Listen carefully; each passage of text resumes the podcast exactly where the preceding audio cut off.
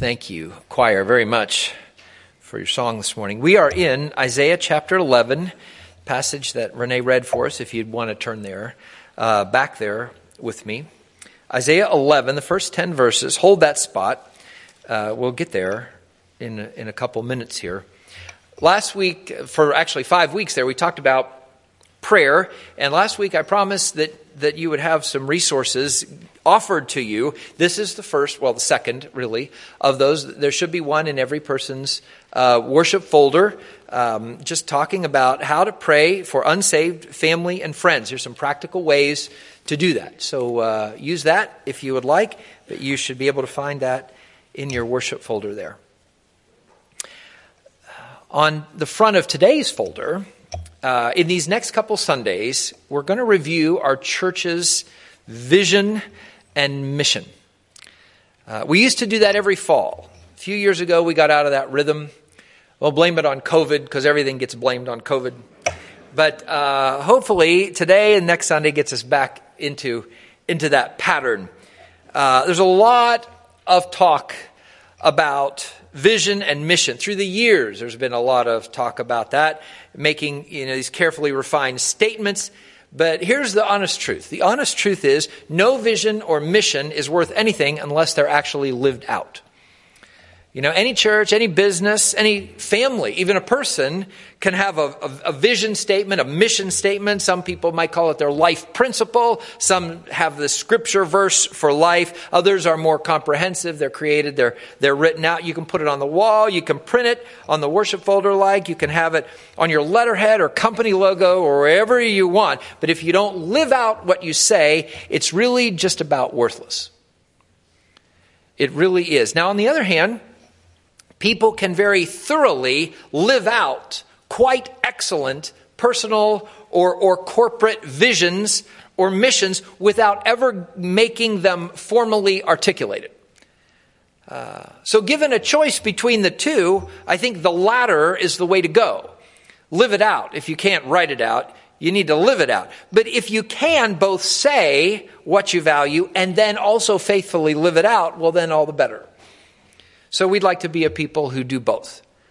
We want to say what we value. We want to say what our vision for the future is, what our mission is, and we want to live it out. What do we value?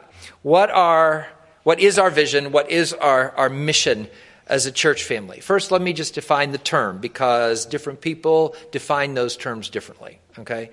When I say vision, all I mean is where we want to go, what we want to achieve. If the future was ours to write, how would we write it? What does success look like to us? That is vision.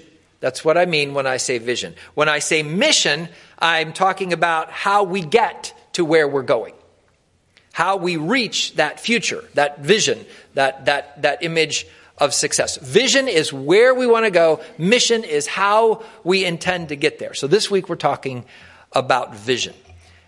We have a statement that was developed a number of years ago. It's simple, it's biblical, it's on the front of the worship folder. The future we want is a community that reflects Jesus' vision and values. That's what we want to be, and that is what we want to see. It's where we want to go, a community that reflects Jesus' vision and values. Let me expand it just a little bit here. First, a community. Okay, community starts with the person. It moves out from there. It moves to the family, spreads to the church, to our friends, neighbors, towns, and even nations. Our spiritual founder, John Wesley, said, "We look upon all the world as our parish. We realize that we bear some responsibility for all of the communities of which we are apart." So community starts here, it moves and spreads out from here. Jesus, Jerusalem, Judea, Samaria, to the ends of the earth. That's his idea. It's not our idea. So that person by person and family by family and neighborhood by neighborhood, town by town, the community of Christ grows. So understand that when we say community, we're thinking bigger than just us. Lots bigger. So we want to be and we want to see a community that reflects. We fully realize that any good thing we are or do, any good gift that we enjoy, any virtue that we may possess comes not from us, but from God the Father through the ministry of his Holy Spirit. And we depend on him to make us increasingly like Jesus. We want to be and we want to see a future where every person, every community, all those things that I just named, reflects Jesus in all of his winsomeness and attractiveness and holiness, such that all then who come around them want Jesus for themselves, and then they become themselves a part of his community. We want to be and we want to see a community that reflects, first, Jesus' vision. Jesus looked out upon the world with the eyes of God the Father. That's how he saw the world. He saw persons, he saw situations around him with both true love and compassion, but also with a very firm understanding of truth, divine priority, and an eternal perspective. Jesus sees, he understands, with both the comprehension and the compassion of God. So, through the study of God's word, through Jesus' example, through the guidance of the Spirit, we work toward a future where more and more people understand persons and circumstances with divine eyes, the eyes of Christ. We want to see as Jesus sees, and we want more and more people to see as he sees. So our vision for the future is a community that reflects Jesus' vision and Jesus' values. Jesus is holy as God the Father is holy. And he lived out all of those godly values that make life actually work in this world. And as he did, he moved all those people around him to the degree that they would follow. He moved them toward good and righteousness and wholeness and richness of life. Life as it was designed to be lived. While he was on earth, Jesus did not do one single thing to contribute to the world's brokenness. On the contrary, through the way he saw and the way he lived, Jesus' life contributed to our world's healing. Everything he did contributed to the increase of health and peace that is rooted in God and in God's will and in God's way. And we want to do that too. We want ourselves to be able to do that. We want our families, our church, our neighborhoods and towns, and even our nations to do that. By the power of Christ, we want to, and we want to help others to live as God created people to live, to do as Jesus would do, to value what Jesus values, to prioritize what he prioritizes, so that we ourselves and more around us can be, like Jesus was, a force for good and for right and justice and truth. So we can be a force for healing and not for harm in our world. So if we were to define success, if we could paint the future, we would paint a picture of a community, starting with us and moving out wider and wider, a community that reflects, by the Spirit's indwelling and his power, revealing to those around us, a community that reflects Jesus' vision, how Jesus saw and understood his world, and Jesus' values, his priorities, his morals, and his standards. See, we see a future where every family is a community that reflects Jesus' vision and values. And every church, a community that reflects Jesus' vision and values. And every neighborhood and town and city and tribe and people and nation. Communities that reflect Jesus' vision and values. That is our aim. It's nothing less than a transformed world, you see. A redeemed world, full of people who love and follow Jesus. That's the future. That is success. That is our vision. Why is that our vision? Because that is God's vision.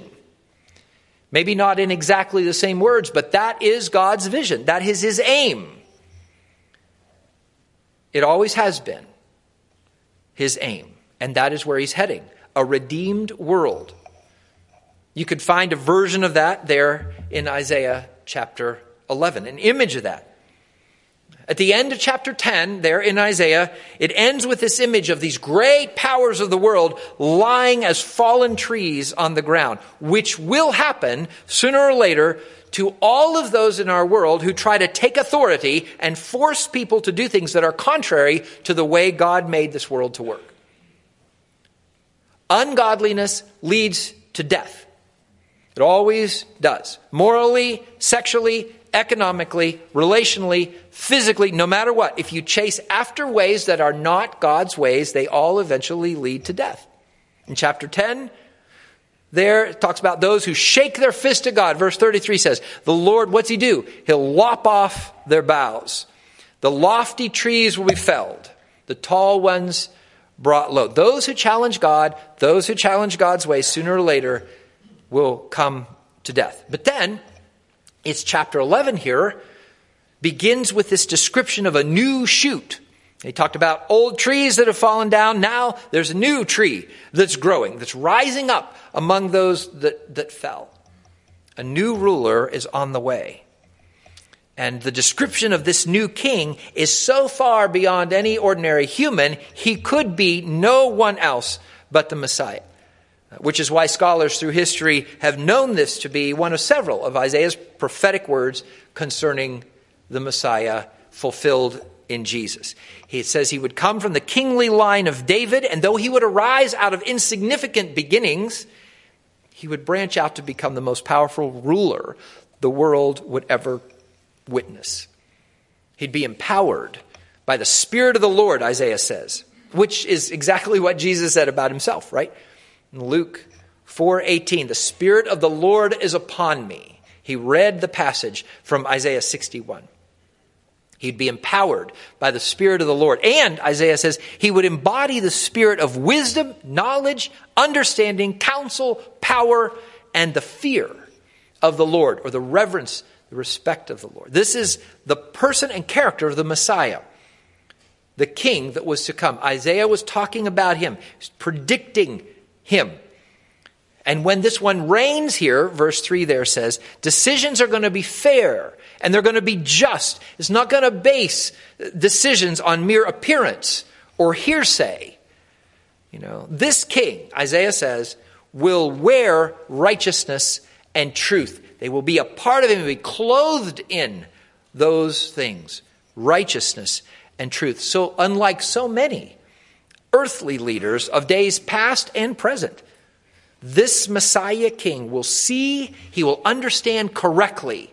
He will interpret what's going on in the world rightly, and he will always respond with the right and the good response. So you get a king like that. What kind of world is that king going to produce? That's what Isaiah describes next. And to do that, he uses this image of the restored Eden.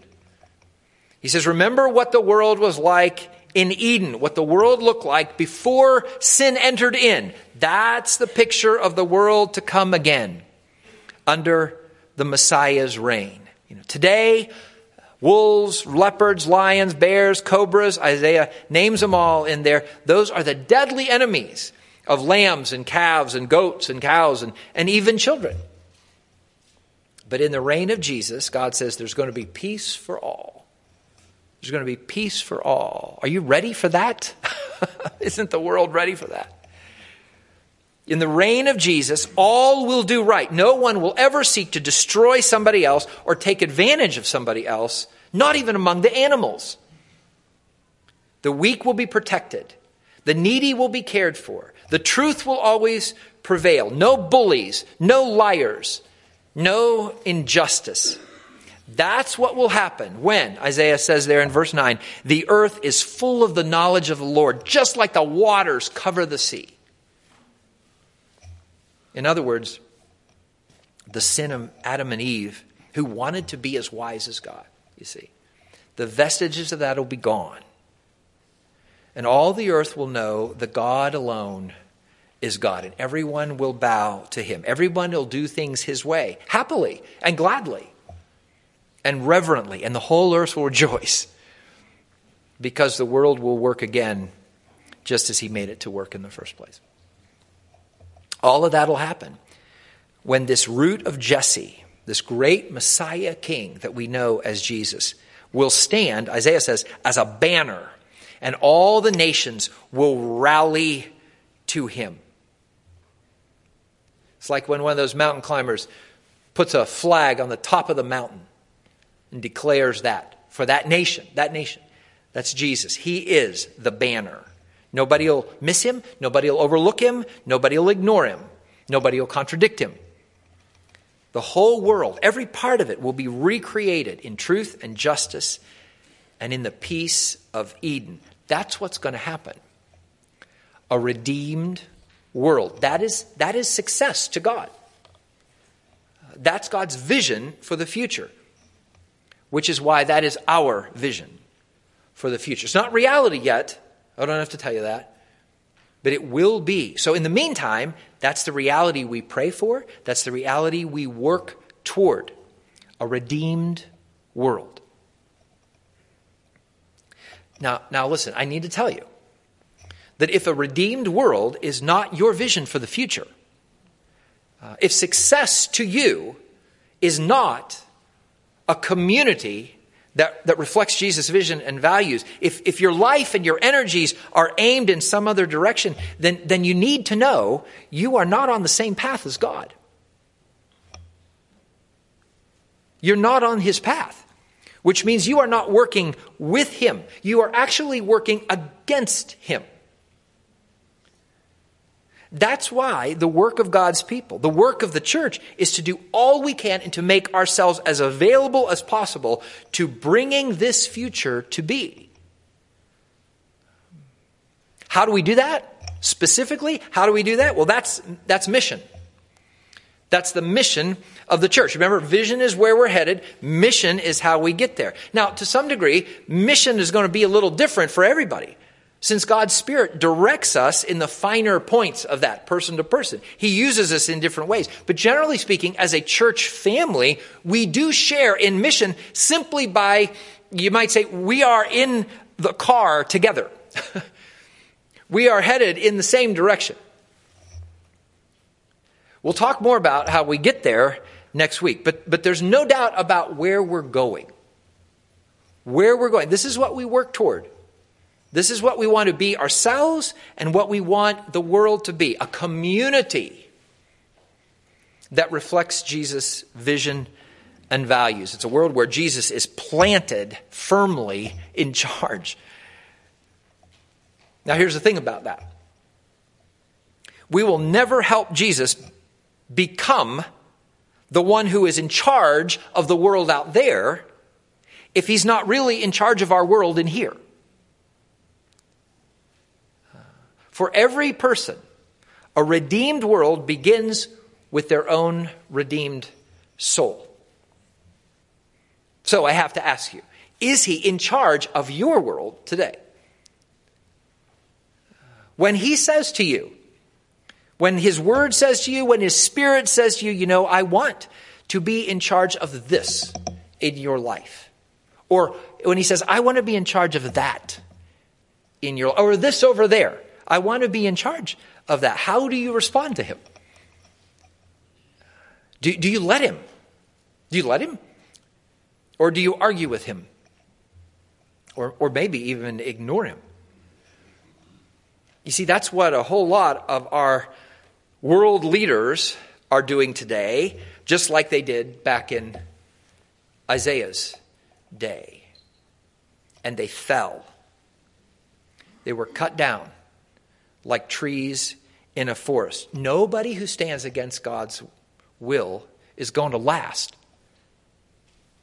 Nobody who stands against God is going to see the redeemed world, the kingdom of Jesus that's coming. Only those who share his vision and his values will be a part of that. So do you? I need to ask, do you? Will you? Will you receive Jesus and all that he wants to do in you and through you to help build a community that reflects his vision and his values? He hopes you will. He hopes you will. Because that is the future. That is the future. Father, what a blessing it is to work with you in your plan to redeem, to recreate your world. So, Holy Spirit, we invite you here and now, would you hear us say, we invite you to do whatever you need to do in us so that your vision for the future becomes our vision for the future. We invite you to do whatever you need to do in us so that your definition of success becomes our definition of success, so that we might work with you, never against you, so that our whole world will become a community that reflects Jesus' vision and values. It's so much bigger what you're about than just us, or just us here in this place. You're out to redeem your world. Lord, help us to take our part in that, we pray. In your name, amen.